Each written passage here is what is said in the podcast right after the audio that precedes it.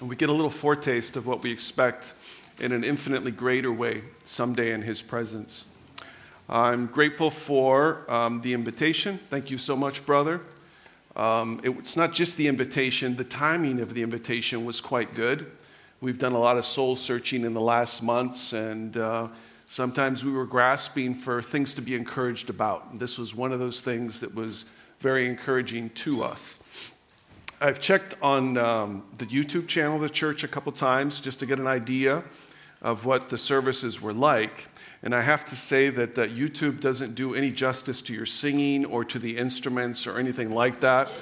Um, it's so much more uh, wonderful to actually be with you. Of course, that's true in general. And whoever chose the, uh, the songs and hymns today, thank you very much. Very appropriate and very encouraging to me. It's a privilege to worship with you. My wife, two of our sons are with us. The older two are studying in the U.S. And, um, well, I'll tell you a little bit more, maybe about us as we go through as time allows. Um, the title today of our message is Hope for the Downcast. And one of the things you don't know about me and is not important, but I, I may be one of the worst um, title makers uh, for messages. It's just not my thing.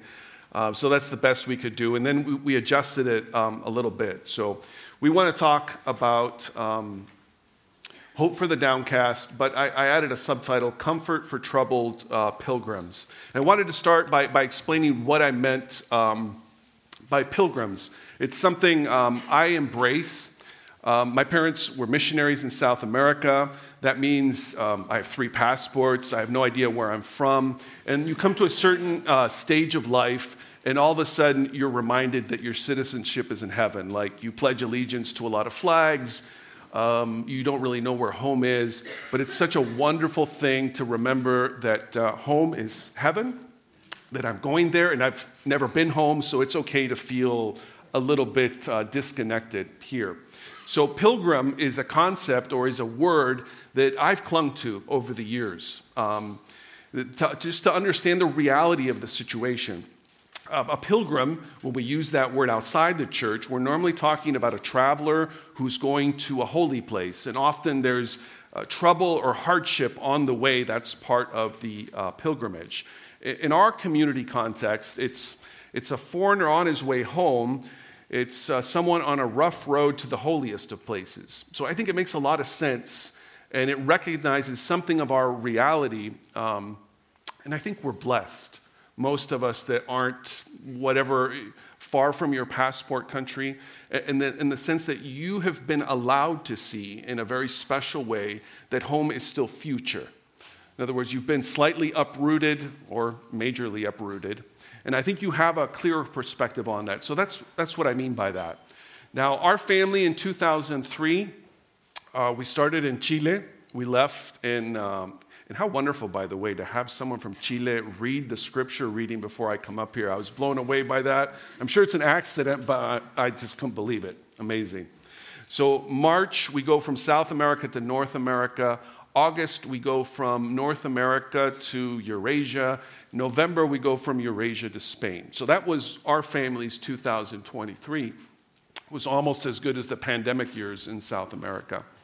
So we've seen quite a bit. And honestly, eh, don't take it at all as a complaint. Eh, if you believe in a good sovereign God, you can't complain. But almost nothing has gone according to plan. And trying to plan for the next, next stage has been exceptionally, exceptionally difficult. So this morning, um, because I've been looking at Second Corinthians, because of what we've been living as a family and what I suspect you may be encountering too as we begin this year, I'd like to talk about the God who comforts and delivers. Now, I had to pare down the passage. We were actually going to look through verses 11, and we were going to also focus on the God who delivers, but um, it started getting a little too big. So we're going to stick to the God of all comfort this morning, but I hope that'll be a blessing to you. So let's turn to 2 Corinthians 1. And I'm going to go ahead and read verses 3 through 7. I'll read from the NIV, follows very closely the translation that you have there in, in your seats with the ESV. 2 Corinthians chapter 1 verses 3 through 7.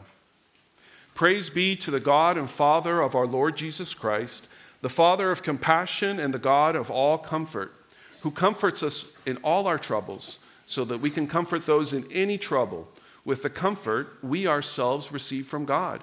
For just as we share abundantly in the sufferings of Christ, so also our comfort abounds through Christ. If we are distressed, it is for your comfort and salvation. If we are comforted, it is for your comfort, which produces in you patient endurance of the same sufferings we suffer. And our hope for you is firm, because we know that just as you share in our sufferings, so also you share in our comfort. Let's pray. Good Father, as we approach your word, we ask that uh, you would humble us, you would give us receptive hearts, you would help us to engage with this truth and conform our living, our thinking, and even submit our feeling uh, to this truth that you've given us in your word. Thank you so much for Jesus Christ and how he's made all this possible. And we thank you, we praise you for being a merciful, comforting Heavenly Father. So help us, we pray, in Jesus' name. Amen. Let's quickly get started and we'll do this uh, briefly. First of all, the book I mentioned, I've been looking at Second Corinthians lately. It is by far the most emotional of all of Paul's writings. His heart is torn and, is, and it's exposed in this letter in, in an amazing way. So you read Romans, uh, you wouldn't catch any of this uh, autobiographical information or, or this wounded heart uh, speaking to people that he loves so dearly. So there's a tone, a raw tone of injury. Uh, he's been terribly wounded, disrespected, if you will, by the Corinthians, and yet he is relentless in his affection for them. So he's not responding in the same way. Uh, the purpose of the book overall, he's responding to critics that are saying that because he suffered too much, there was no way he was an apostle. And if you know anything about Paul's life, he's got long lists in different places of the scriptures of all the things that he endured for the sake of Jesus Christ. And you have these false teachers in Corinth that are telling the people, this guy suffers too much to be a legitimate apostle. If he was the real thing, he wouldn't be experiencing so much trouble. And Paul's answer is that abundant suffering coupled with abundant comfort are, in fact, evidences of true apostleship. So he's having to counter these mistaken notions.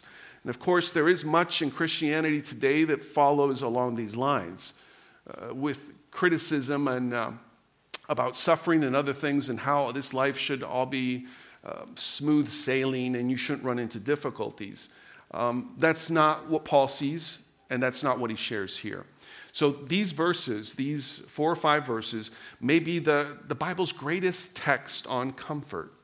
Um, about 10 times the word comfort, either in verb or noun form, appears here. So basically, a third of the time of the times that the word appears in the New Testament we have it in these few verses um, right here. Paul says more about suffering, Paul says more about comfort, probably than any other writer in the Bible, and he says so much about comfort right here. So, this is going to be very straightforward. I already told you I had to reduce some of the material. So, what we want to do is very simple. We want to approach these verses and uh, we want to ask um, a few questions. Very simply, we want to ask uh, from these verses, what do we learn about God? And then we want to find what certain anchor or certain hope we can anchor our lives to. And, and then we want to not just consider how it affects us, but we want to consider how it affects a Bible community, a church. So that's what, we'd, uh, that's what we're going to try to do in these minutes that we have. So let's, let's go ahead and start with what do we learn about God? What we learn about God, easily visible here in, in the surface even of the text, is that God comforts us in our troubles. Now, I hope, I hope that that statement doesn't surprise you in, in any way. That should be something that most of us understand, and at least we understand intellectually. But the reason I mention it, I highlight it, the reason why I think it's important is that we tend to forget simple truths. And when difficulties come, we instinctively look for comfort in other places to dull the pain, dull the anxiety, whatever the case may be. And we forget simple things like this God comforts us in our troubles. So we're forgetful, and then when difficulty co- comes, we instinctively run to other things. And we have to come back to our senses and return to the God who comforts us in our troubles. And when it comes to a, a Bible community, a church, sometimes I think we also forget how he comforts us. So I mentioned something this simple, and we're kind of going to park here today because I think we're forgetful, and I think our instincts sometimes betray us. So, who is this God that comforts Paul in his troubles? Who is this God that comforts us today? So, verse 3 Praise be to the God and Father of our Lord Jesus Christ the Father of compassion, the God of all comfort, the God and Father of our Lord Jesus Christ. It's a thoroughly Trinitarian understanding of the true God. I was reading earlier this week passage in the Gospels where Jesus has to correct the Sadducees about the resurrection. And he reminds them that the God of Abraham, the God of Isaac, and the God of Jacob is a God of the living. Here he's presented, though, in, in kind of a culminating way. He is the God and Father not just of not just of Abraham, not just of Isaac, not just of Jacob, but of Jesus Christ himself. And this is marvelous. He is the God of the living, not the dead, and no one is more alive than the Lord Jesus Christ. And then he's mentioned is the Father of compassion. And this is how he is often described in the Old Testament. Many of you would know, for example, Psalm 145 the Lord is gracious and compassionate, slow to anger, rich in love. The Lord is good to all. He has compassion on all he has made. And that's frequently how he's presented in the Old Testament. And then he is the God of all comfort. All those words there are important. But I think that word all is very important there. So Paul wants his hearers to understand that the merciful Father is the source of all possible comfort and consolation, whether that is indirectly or directly. But He is the source. It makes me think of James chapter 1, where it says that every good and perfect gift comes from the Father of lights. He is the sole source. And here it's saying, in a very real way, that the source of all comfort is, is that Father. And I think that's, that's wonderful. So that is the God who comforts Paul in his troubles. Now let's go to verse 4 and ask ourselves the question so, what does he mean by comfort? If I was translating this in Chile, I wouldn't even use that word because unfortunately the Spanish word for comfort in Chile is most common type of toilet paper, so we don't use that word. We'd have to translate it differently. But the idea of comfort here is to strengthen much, to encourage, to stand by someone as they endure testing. So, God's comfort to us in Scripture, Old and New Testament, is frequently, I will never leave you, I will never forsake you. That's throughout both Testaments. So, some of this comfort would be tangible and some would be intangible. By that I mean intangible. It's, well, I guess you could combine it both ways, but Frequently, he reminds us that he's with us to the end of the age and that our present suffering is not worthy to be compared to the glory to come. I don't know if you would call that intangible, it has tangible aspects to it. Have you ever noticed how much um, an upcoming event can encourage you through dull days? Just the dull days. I'm not even talking about the hard days. We had to wait to the last minute. We wanted our two older children to join us for Christmas. But like five weeks before Christmas, we didn't even know where we were going to be spending Christmas. And God was, was so good. He allowed us to fly them from the US to Barcelona. They spent some weeks with us.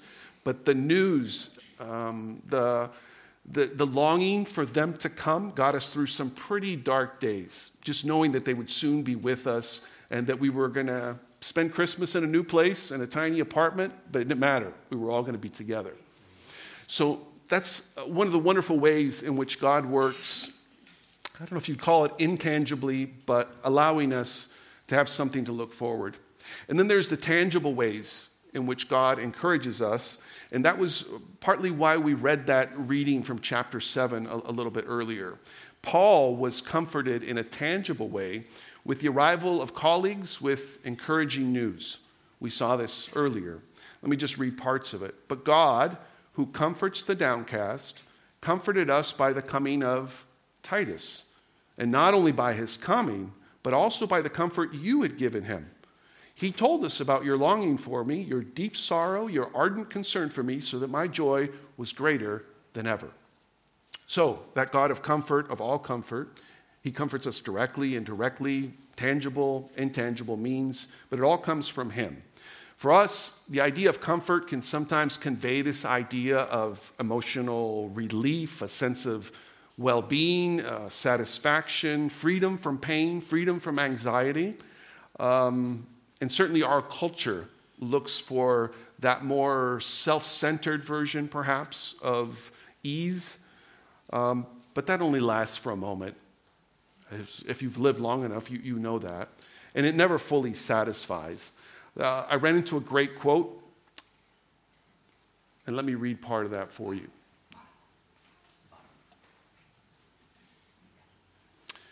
The comfort that Paul has in mind has nothing to do with a pleasant feeling of contentment.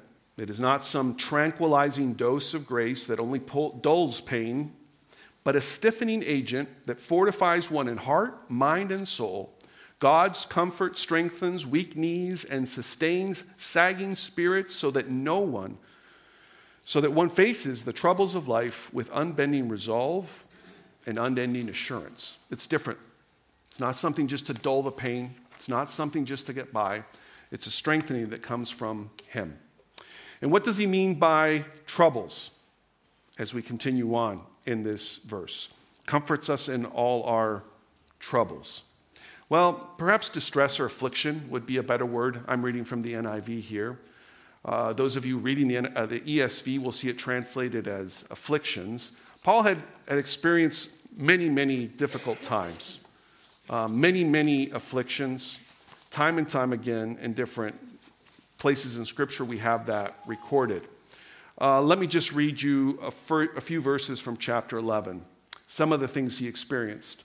I have been in danger from rivers, in dangers from bandits, in danger from my fellow Jews, in danger from Gentiles, in danger in the city, in danger in the country, in danger at sea, and in danger from false believers. I have labored and toiled, and have often gone without sleep. I have known hunger and thirst, and have often gone without food. I have been cold and naked.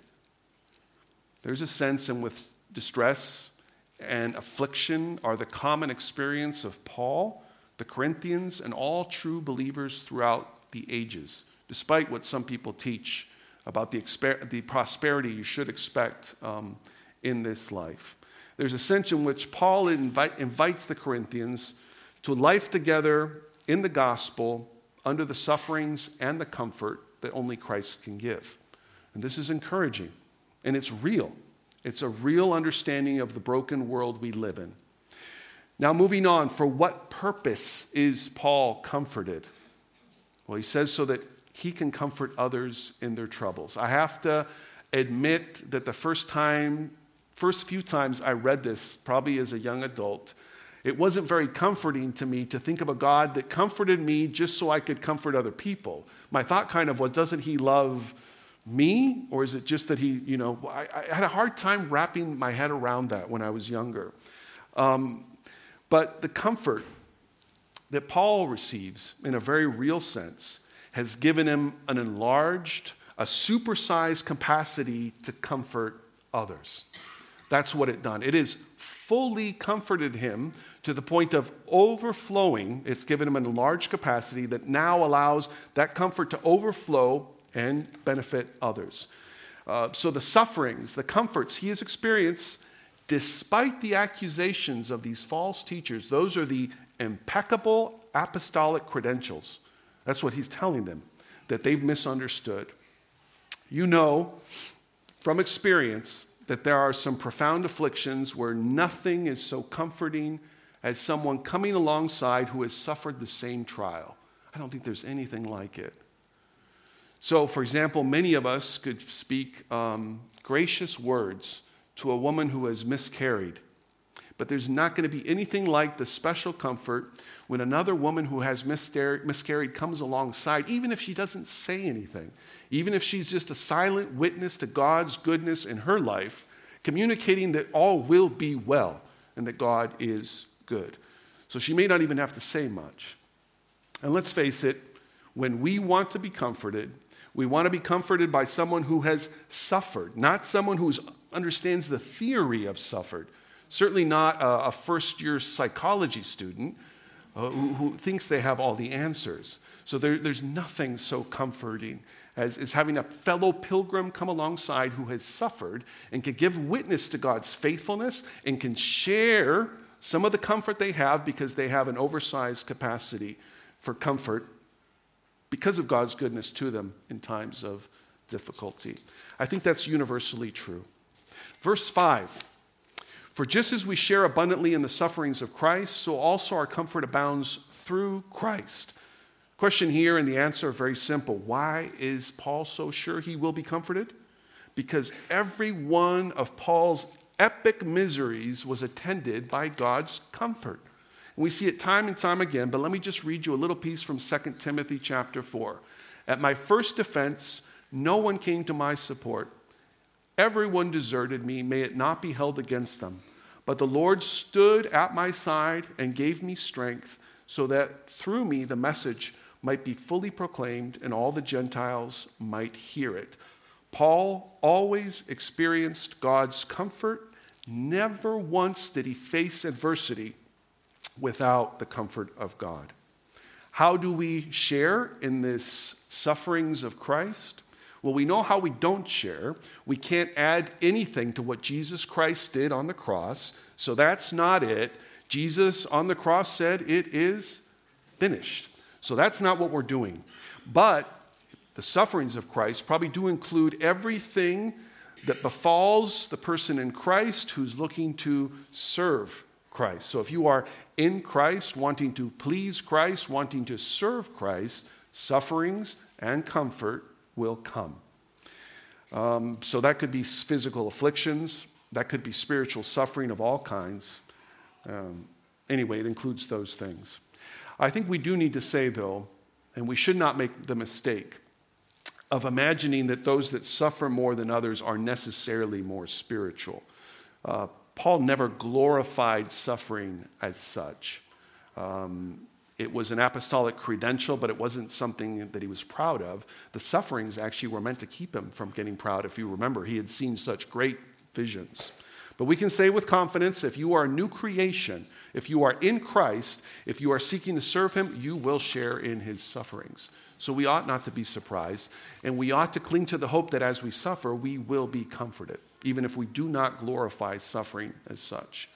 Verse 6 If we are distressed, it is for your comfort and salvation. If we are comforted, it is for your comfort, which produces in you patient endurance of the same sufferings we suffer. In verse 6, let's just limit our observations to this. There's a relationship between Paul and the Corinthian church. What distresses and comforts Paul blesses the Corinthians either way. They, they have it good. No, no matter what happens to Paul, it's good for the Corinthians, a remarkable relationship. And he's saying this to people that are, in some ways, have rejected him. So there is a fellowship that is forged in affliction. So they may have been tempted to look down on an apostle that suffered so much, but he reminds them of the experiences they share and points out that because of this relationship, they benefit in every way. He suffers, he's comforted, they benefit. What certain hope do we find?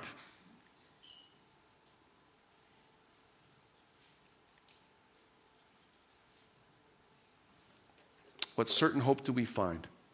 Verse 7, second part. Just as you share in our sufferings, so also you share in our comfort. That's the certain hope we find. If you seek an untroubled life, this text is not for you. Paul has already been abundantly clear. If we, just as we share abundantly in the sufferings of Christ, so also our comfort abounds through Christ. The comforts of this passage are for those who follow Jesus and everything that that entails. So we can't make the mistake of giving hope to just someone who professes to be a Christian. This is someone in Christ, following Christ, seeking to please Christ. So perhaps someone here this morning is not a follower of Jesus. And I guess my words would be very simple. I would implore you on behalf of God, be reconciled to God. Jesus, the sinless one, has provided the only way to be reconciled with God, the God we have rebelled against. He took the place of sinners like you, like me on that cross, and there is hope for those who will trust him. But for those who only profess Christ, who are not in Christ and that do not live for him, uh, this, this is not comforting perhaps for you. As a family, I mentioned, we experienced levels of uncertainty in 2023 like never before. Planning each new step was a nightmare because other things had to happen before we could plan. But what a relief during the whole year, time and time again, to find words of certain hope to cling to. What a relief to remember that even though we walk through the valley of the shadow of death, we need not fear any evil because He is with us, and His rod and staff, they comfort us. What a relief to know that if your life is hidden in Christ, the comfort is just as certain as the suffering. Just as certain. The fact that there is suffering guarantees the other part if you are in Christ following in his footsteps. So, those who follow Christ closely this year, 2024, will experience suffering and all the comfort they need. All the comfort they need. As a matter of fact, enough comfort to share with others. It'll overflow as God gives you an increased capacity to receive. Someone's taking care of this. I am going to trust you, brother. You take, you take this from here.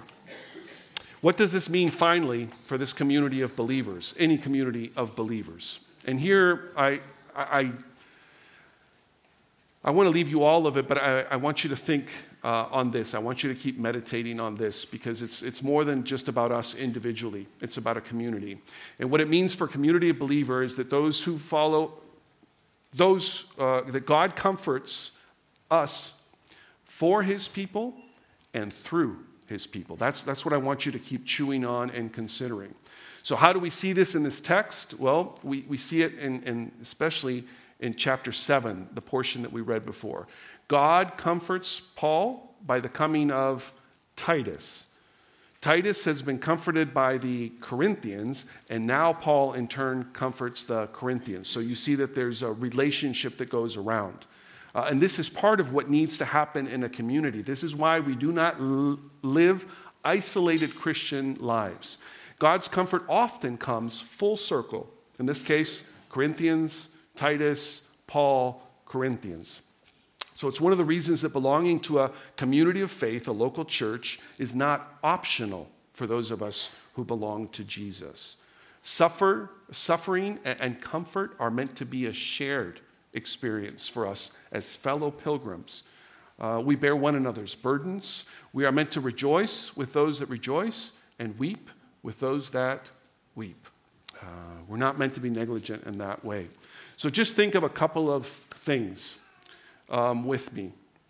How can we, in good conscience, deprive others of the comfort we have received? How can we, in good conscience, deprive others in our community of the comfort we have received? Sometimes that means getting honest about our afflictions, our difficulties, and the difficult times that God has brought us through. We have to be willing to share that. And then, secondly, how can we neglect seeking the comfort God intends to supply through our brothers and sisters? You may find yourself complaining that God doesn't give you the comfort that you need, and He intends to give it to you through your brothers and sisters. And I think that's something we need to consider. So God comforts us for His people and through His people. So, what might 2024 look like if we believed this truth and acted upon it? I don't know. It could be pretty amazing. I don't know what your expectations are for 2024. We are living in a broken world, and we are forgiven sinners, so we should temper our expectations. But I hope, I hope that you expect from God comfort, and that some of that comfort will come from your brother, from your sister, and some of that comfort that you receive will be for your brother, for your sister. We belong to the God of all comfort, who comforts us abundantly that we might comfort others. And we must be humble enough to receive comfort from others as well. Let me encourage you with these things as we face a new year. Good Father, thank you for your word. Thank you for your patience with us. Thank you especially for the comfort you give directly and indirectly. And I ask that you would allow us to live in community, true community this year, receiving what you give, dispensing what you give, and humbly receiving from others comfort as well. You are worthy of our trust. We praise you in Jesus' name. Amen.